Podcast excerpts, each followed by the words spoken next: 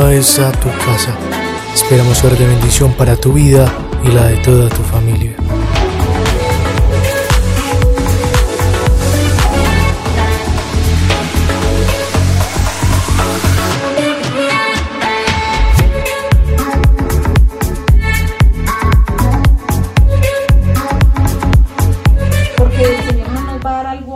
para destrucción de nosotros, sino diga para bendición. Entonces, hoy esa prédica de honra a Dios es una prédica de honra a Dios. Eh, vamos a decir toda la iglesia. El tema se llama así. Yo soy, administrador de Dios. Vamos a repetir toda la iglesia. Yo soy administrador de Dios. Vamos a volverlo a repetir. Yo soy administrador de Dios. Todos los que estamos acá somos la iglesia de Cristo. Todos los que estamos acá somos la, iglesia de Cristo. Por ende, por ser la iglesia de Cristo, ay, qué hermosa. Por, por ende, por ser la iglesia de Cristo, entonces nosotros somos administradores de Dios. Si sabíamos que Dios creó, nos creó a nosotros los seres humanos y, nos puso sobre la tierra. Y a todo ser humano, cristiano o no, nos puso como, diga, como administradores. Pero hay una diferencia. El que está sin Dios es un simple administrador, ¿cierto? Pero los hijos de Dios somos administradores de Dios, ¿cierto? Somos administradores de Dios, porque tenemos esa responsabilidad que Dios nos ha dado de administrar los bienes y, todo lo que Dios ha puesto por nuestra mano, ¿cierto? Entonces, eh, eso se llama, diga, mayordomía. ¿Cómo se llama? Diga, mayordomía. Yo soy mayordomo. ¿Qué somos? Mayordomos, ¿cierto? O sea que nosotros administramos, así como a Carlitos que le entregaron esa finca, ¿cierto? Para administrarla, él tiene que rendirle cuentas a quién? Al, que lo empleó, ¿cierto? Al, como dicen ellos, al patrón, ¿cierto? Ellos deben de rendirle cuentas. Asimismo, nosotros tenemos que rendirle cuentas a Dios por cada cosa que nos ha entregado y nos ha delegado. Mire, yo anoche em, comencé a sentir inflamación y como pues por la menopausia comienza a alocársele la temperatura, ¿cierto? Estaba muy indispuesta. Y yo hace días estaba con ese tema y yo era pidiéndole a Dios que me mostrara qué predicar. Y, y, el Señor me ponía eso porque me exhortó el pastor a no por ocho días que predicara, ¿cierto? Predica, hermana, eso. Así a la gente no le guste, pero es que a muchos no les gusta que les predique la verdad, hermana, pero lo debemos de predicar porque es un mandato de Dios, ¿cierto? Entonces anoche me sentí como así, como confrontada y se venían esas voces de él, ¿cierto? Que me decía. Entonces, mire, nosotros eh, somos, administradores en esta misión, en la Interamericana. Entonces, hay un jefe, hay, mejor dicho, nosotros tenemos varios jefes. Tenemos el presidente que es en Medellín y tenemos el, jefe distrital que es el pastor Pedro. Y nosotros debemos de rendirle cuentas acá en Manizales al pastor Pedro. Y en Medellín, pues nos toca estar sujetos a esas dos autoridades constantemente.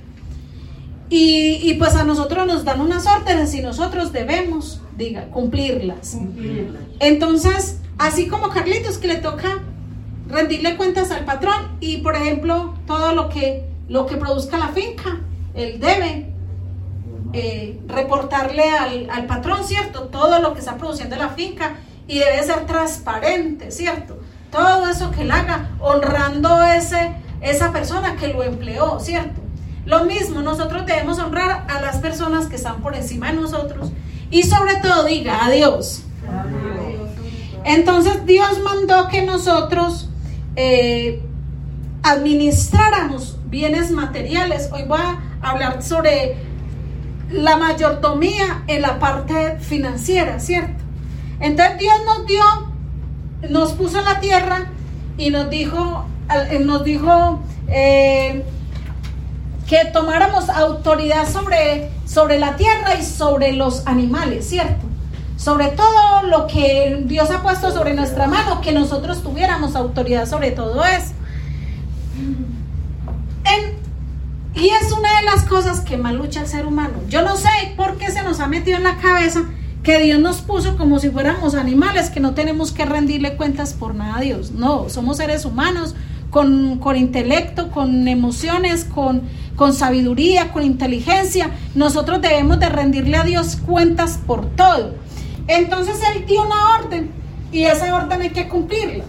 Y hay mucha gente que dice, no, venga, es que, porque hablan del diezmo? Es, el, resulta que el diezmo es que es de la ley. Los que no saben leer la Biblia, los que no tienen una buena exégesis de la palabra de Dios, los que no han estudiado ni se han preparado, se ponen a hablar ahí locamente sin entender. Hay gente que les encantan los milagros. ¿A cuánto nos gustan los milagros? Amén. ¿Cierto? Pero cuando nos dicen a nosotros que debemos de aportar para la iglesia, esa parte no nos gusta, ¿cierto? Eso sí, que si nos enfermamos, queremos que nos corran y oren por nosotros y que seamos sanos, ¿cierto? Que si tenemos un problema al macho que no tiene, que no tiene como, cómo resolverse humanamente, que Dios nos haga el milagro, pero entonces no queremos cumplir nuestros deberes como hijos. Queremos que Dios nos cumpla como padre, pero nosotros no queremos responder como hijos. Dios nos manda cumplir nosotros esos deberes. Y Él dejó que nosotros como iglesia fuéramos los que cuidáramos o soportáramos la iglesia, que nosotros con nuestras finanzas fuéramos los que aportáramos para la iglesia, para que la iglesia se sostenga económicamente. Por ejemplo, nosotros, lo que entra acá, nosotros tenemos que mandar esos dineros para la misión, ¿sí ven? Los entregamos al pastor Pedro y de ahí se hace un filtro y de ahí se manda para Medellín, ¿sí ven? Entonces tiene dos lugares donde va a dar ese dinero, ¿cierto? Mejor dicho, va como tres filtros, porque está acá y de acá para Milán y de Milán para Medellín, imagínense eso, ¿cierto? Entonces, con los dineros que nosotros aportamos, ¿sabe qué pasa? Con eso pagan los misioneros que van a predicar en esas veredas, donde usted y yo no estamos cumpliendo ese deber de ir a evangelizar, porque le estamos quedando mal a Dios y estamos fallando. No estamos ganando las almas para Cristo, pero ellos sí están ganando por nosotros. Entonces, como, como decía un pastor una vez, si no, si no vamos con nuestros pasos, entonces aportemos con nuestros pesos para que otros evangelicen. Y nosotros de esa forma estamos evangelizando. Estamos aportando para que otros prediquen por nosotros, ¿cierto? Entonces esos misioneros en esta misión, a ellos se les paga un sueldo. Pero para poderles pagar, entonces tiene, tiene que la iglesia estar cumpliendo con esos deberes que nosotros tenemos, ¿cierto? Entonces vamos a, a Lucas 12, 42, 48. Por favor, ya me colabora ahí. Lucas 12. ¿Tiene micrófono ahí? Sí, señor. Lucas 12. 12, 42, 48. Amén. Y dijo el Señor, ¿quién es el mayordomo fiel y prudente al cual su Señor pondrá sobre su casa para que a tiempo les dé su ración? Bienaventurado aquel siervo al cual, cuando su Señor venga, le haya haciendo así. En verdad os digo que le pondrá sobre todos sus bienes. Mas si aquel siervo dijere con su, en su corazón, mi señor tarda en venir y comenzaré a, a golpear a los criados y a las criadas, y a comer y beber y embriagarse. Vendrá el Señor de aquel siervo en día que éste no espera, y a la hora que no sabe, y le castigará duramente y le pondrá como los infieles. Aquel siervo que conociendo la voluntad de su Señor no se preparó ni hizo conforme a su voluntad, recibirá muchos azotes. Mas ¿Qué, recibirá? Muchos azotes. Porque somos mayordomos y cuando no cumplimos, ¿qué recibe uno? Diga, azotes. Eh, eso es algo, es un principio que tenemos que saber nosotros como cristianos. Aquella persona que quiere ser obediente con Dios, aquella persona que quiere rendir su vida a Cristo, que cuando nosotros no administramos bien de las, lo que Dios ha puesto en nuestras manos, entonces se recibe que diga azote, azote. Mas el que sin conocerla hizo cosas dignas de azotes será azotado poco, porque a todo aquel a quien se haya dado mucho, mucho se le demandará, y aquel y al que mucho se le haya confiado, más se le pedirá. Al que mucho se le haya confiado, más se le pedirá. Por ejemplo, muchos de acá hemos estudiado, hemos hecho estudios profundos sobre los diezmos. Y sabemos que hay que diezmar, pero no, no diezmamos. Y entonces pensamos, no, yo estoy más bendecido, yo estoy bendecida, bendecida. ¿Cómo voy a estar bendecido si en ese día, imagínense que ese día yo me muera y yo le estoy robando a Dios lo que le pertenece a Dios? ¿Será que voy a ser salvo? ¿O no voy a ser salvo? No, porque es que yo estoy, estoy cumpliéndole a Dios una ley, ¿cierto? Una orden que Él dejó. Nosotros somos los que tenemos que cuidar de la iglesia. Si yo amo a Dios, por eso dice la palabra de Dios, donde está tu tesoro, allí estará tu corazón. Yo siembro palabra de Dios con amor. Ustedes han visto gente que aman a Dios harto, aportan para Dios sin, desprendidos, con muchísimo amor. ¿Y sabe por qué? Porque cuando usted ama, usted da lo mejor a, la persona que usted ama, ¿cierto que sí? O usted no tiene que estarlo obligando, ni presionando, ni nadie lo tiene que coaccionar para que usted dé, porque espontáneamente damos y damos con amor. A mí me da una alegría, yo, mire, no me están preguntando, pero les voy a contar, nosotros tenemos un fondo y ese fondo lo tenemos quieto, vea. A veces pasa, tenemos, em, le, decía yo a Paula, nosotros a veces tenemos... Em, apretones económicos y esa plata no la tocamos. Para nosotros es sagrada. Es algo que hicimos mi esposo y yo, un fondo para la iglesia, cuando a veces se, alguien entra en un crisis en la iglesia o le pasa algo. De ahí tomamos y le, y le, aportamos a esa persona cuando está pasando una necesidad, que esa persona nos cuente.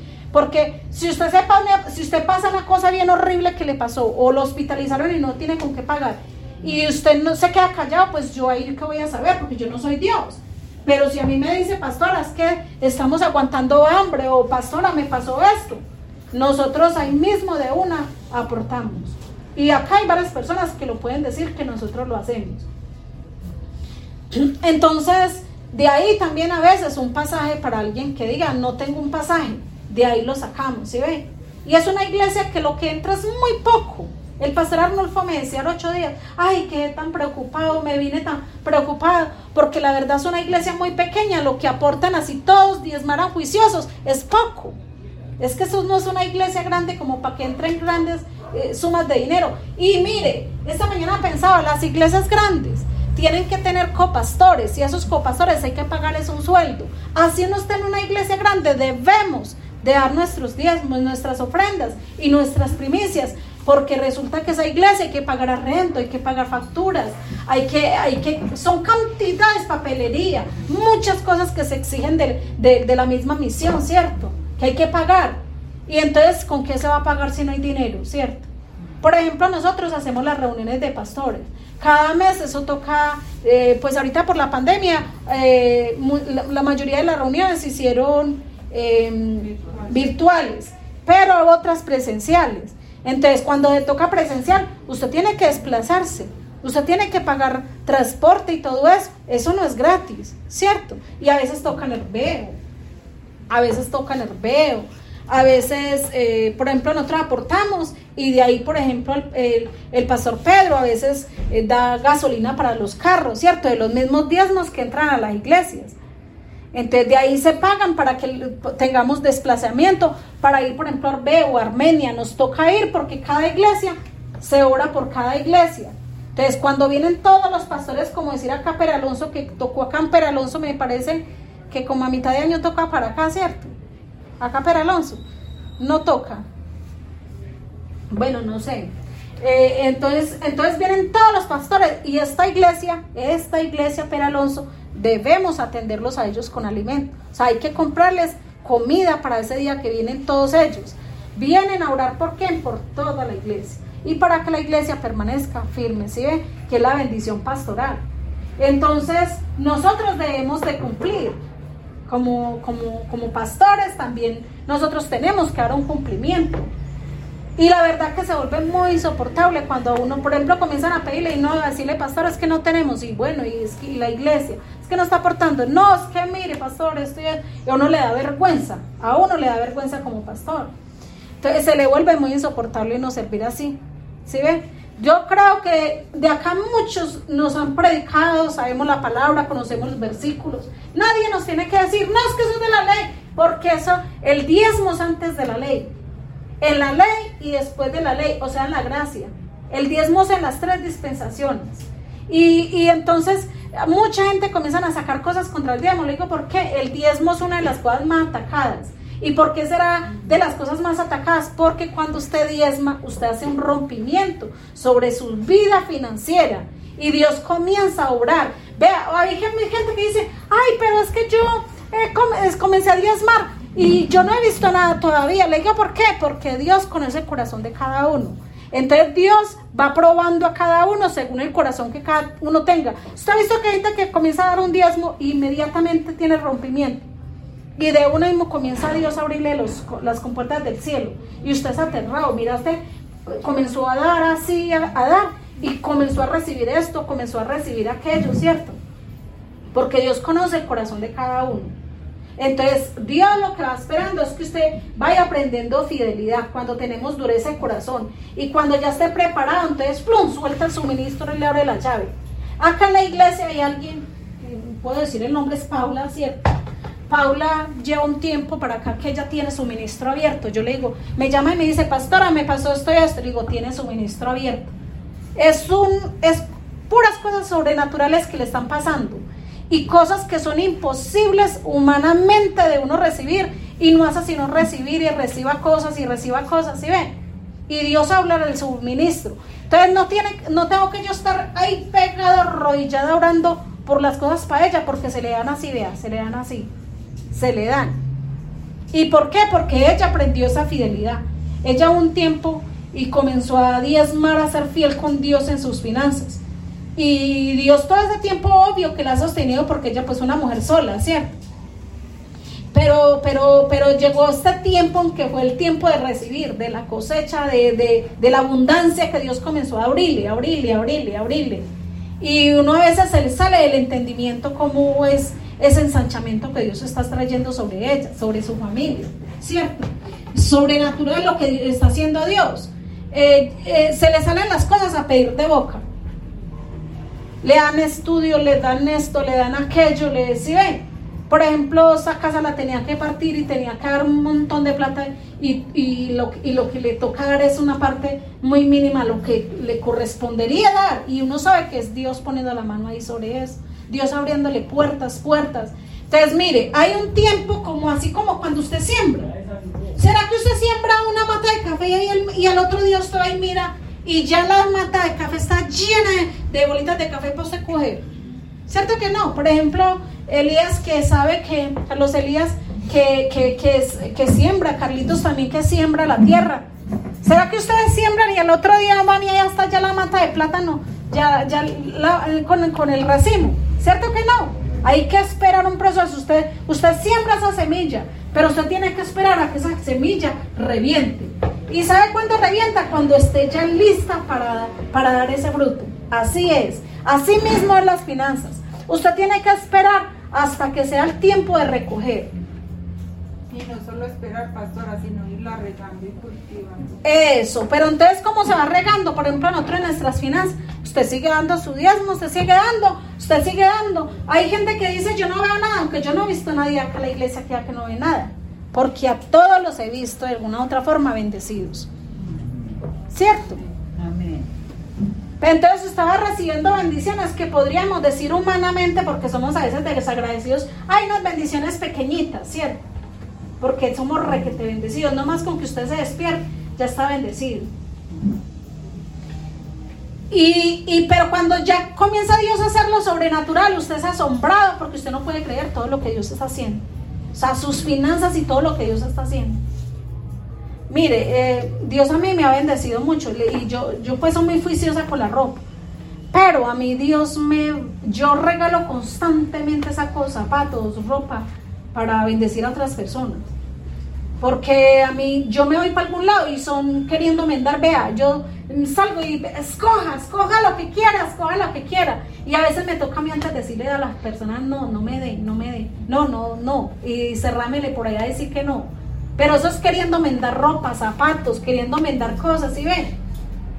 Y yo sé que eso es Dios, porque lo que usted siembra, eso cosecha.